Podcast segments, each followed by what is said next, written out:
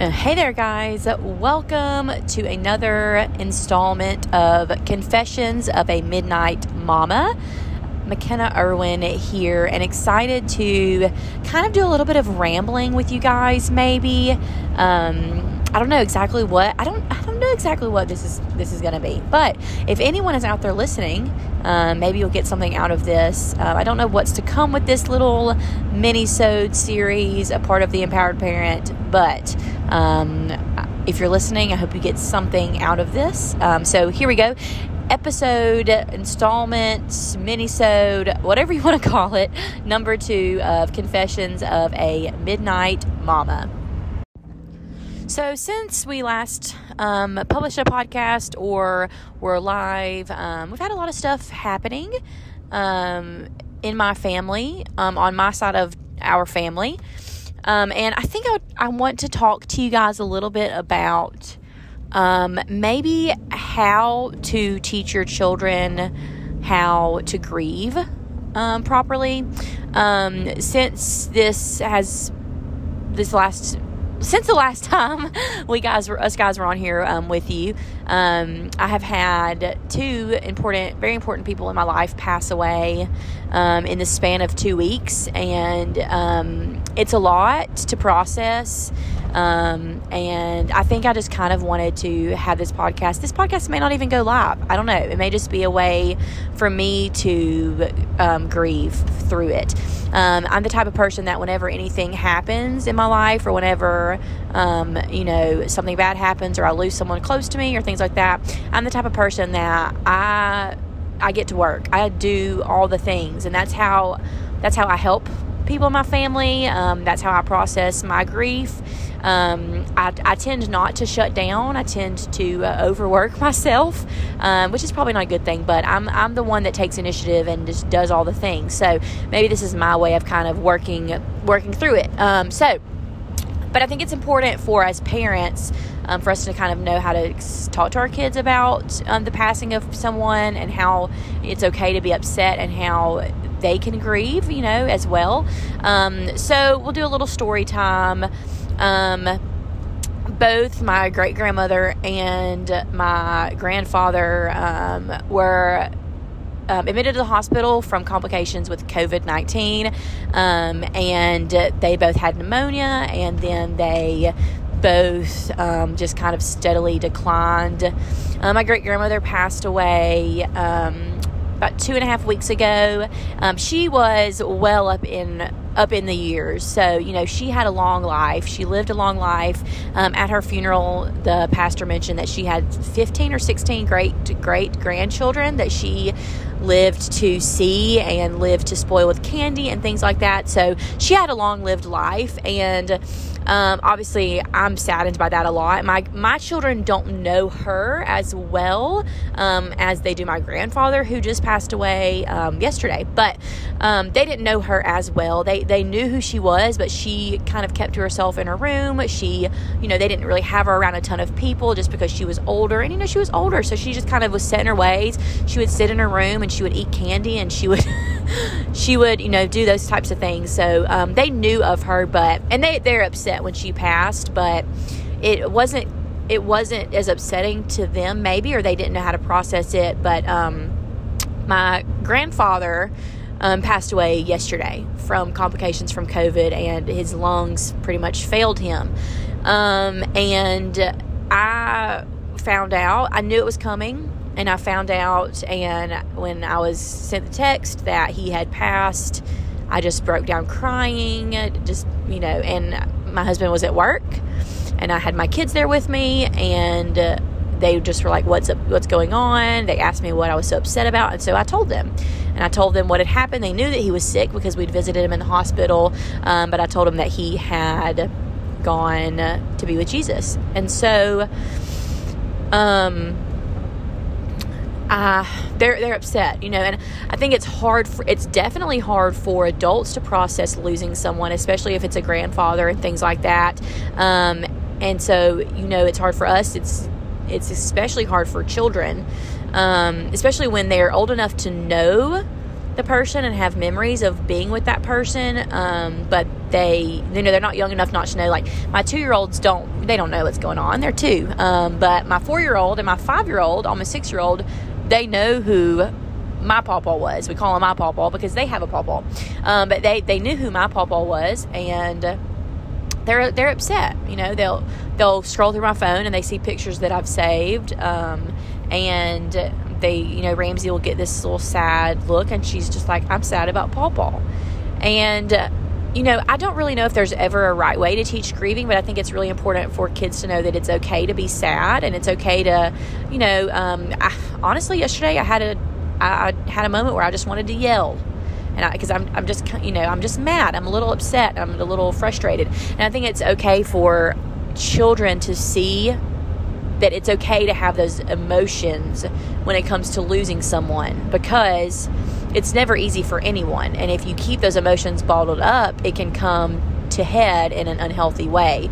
Um, and then, of course, you go through the being sad, and then you go through where you want to remember them, and you want to make sure that your kids know that it's okay to talk about them, and you know all these things. So, um, yeah, so it's been a lot going on um, with our family, and it's still something that I'm processing. And like I said, I don't even know if this podcast will get published, and if it does, you're just listening to me ramble about about grief and how it's hard, but and how and how it's hard for our children, but it's also hard to teach them that it's okay for it to be hard. Like it's okay to be sad. It's okay to um, maybe forget everything you're supposed to be doing and go out for a fun day to kind of get your mind off things, which is kind of what I did with my girls today. We just went out and I took them to the McWane Center, which is like a science center near where we live, and we played. And I tried not to really focus on other stuff.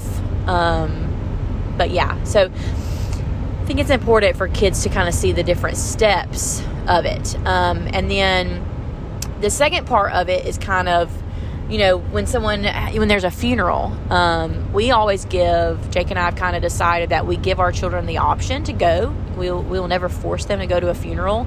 Um, I don't, I don't think that I want to force my child to sit through something that everyone's surrounded by them crying. Like I think, I don't think that's something, you know, that's just our parenting decision. So, um, so we always give our children the option to go. And, um, when, we gave the option to our children to go to my great grandmother's funeral. Um, only one person wanted to go, um, Payson, our eight year old daughter. And so she went, and she's just very strong, and she just sits there and she holds your hand. And um, yeah, she just likes to be around adult things, I guess. And so I think it's a good, it's good. So she wants to go. Um, that'd be great. And we haven't talked to them about Papa passing away because they've been at their mother's house. But we asked Ramsey if she wanted to go, and so far she said that she doesn't want to go because she said she'll just cry the whole time. Which, you know, when you're six, I don't know if you want to be surrounded by a bunch of people crying. Like that is a lot. I think that's very overwhelming for a child. So, um, I think it's important to give children the option for those things. That's just our parenting choice. Um, and, uh, you know, we just want them to be as comfortable with the situation as possible. I mean, I don't even like going to funerals. so, I don't feel like I should have to force my child to go to one if I don't even really want to go to one either. Like, it's not something I look forward to going to. Um, so a lot has happened, and like I said, this is just a rambling. This is just a rambling podcast, you guys. Um, yeah, so here we are. So, I think the next um, thing that I wanted to touch on when it comes to this topic of grief and maybe um, some tips on how to approach it with your child is that it's okay for you as a parent and as an adult to ask for help. It is okay because um, the other night, before my, my grandfather passed away, um, he was at the hospital and we knew that it was kind of his last his last time. Like it was one of his last days. And so um, my family sent a text to our family group chat and said, if you want to come to the hospital, you need to come tonight. Um, and my husband called me. I hadn't seen the message yet. He said, Have you seen the family text message? Like, you need to go to the hospital. And at that point in time, I was getting ready to get my daughter to softball. And I was like, I've got to get Ramsey to softball. He was like, You need to go and you need to take care of yourself and your family. And I was like, okay, well, I may, I'll just wait. Maybe I'll just wait until you get back from gymnastics because we both had different activities we had to take our kids to. So maybe I'll just wait until you get back from gymnastics and um, we'll just do that. And so I, I think in my subconscious I knew that I needed to go, and so I called my father-in-law, and um, they just live right down the street from us, and they're very helpful with things like when I need help with the kids and stuff like that. And I have a hard time sometimes accepting that help still because um, I feel guilty about it as a, as a mom. Um, but I called, and I don't know why I even called. I, I think I subconsciously wanted to ask him to come up to the ballpark and sit with my child's, you know, with my children so that I could go to the hospital. And my husband had already called him, and he was like, first thing he said was, Do you want me to come sit at the ballpark so you can go to see your ball ball? And I just lost it. I was like, Yes, please. So he came up there to sit with them so I could go to the hospital and be with my cousins and my family, and it was good. And um, if I hadn't accepted that help, I wouldn't have been able to go because I didn't have anybody to keep my kids. So I think it's really important that when you're going through tough times, it doesn't even have to be with somebody passing away. Like you can be going through something um, entirely different, and it still be a hard situation that you're going through, and it makes it even harder when you're doing it all alone. And so if you you have people to help you, and you have someone that you can lean on, even if it's not your spouse, if it's a family member that can help you with your kids, or a friend who is willing to take some extra time with your kids so you can get some alone time, like don't be afraid to say yes to that because we're not superheroes as parents. Moms are not superheroes. Dads are not superheroes, even though our kids may think we are. And we want to sometimes portray that, I think, and we want to do all the things. Um, it's okay to not be that, and it's okay to take time for ourselves because you cannot properly take care of your children unless you properly take care of yourself. And that is something that I have to always remind myself of all the time because I will do all the things and I will do for do I will do and I will do and I will do for everyone else. And then the last person I take care of is myself. Um, and I think this, you know, that's a very important lesson for parents and moms and dads to know and to try to learn is that you cannot take care of other people if you're not taking care of yourself. You can't pour into someone else's cup if your cup is empty. Um, so, when you're grieving, especially if we're talking about grief, when you're grieving and when you're going through these things, like it's okay for um, you to go take an hour long bath in the bath, like a soak, if you do that. I don't know. I take baths. I've always, like my mom, even growing up, like she would take long baths, and she still does to this day.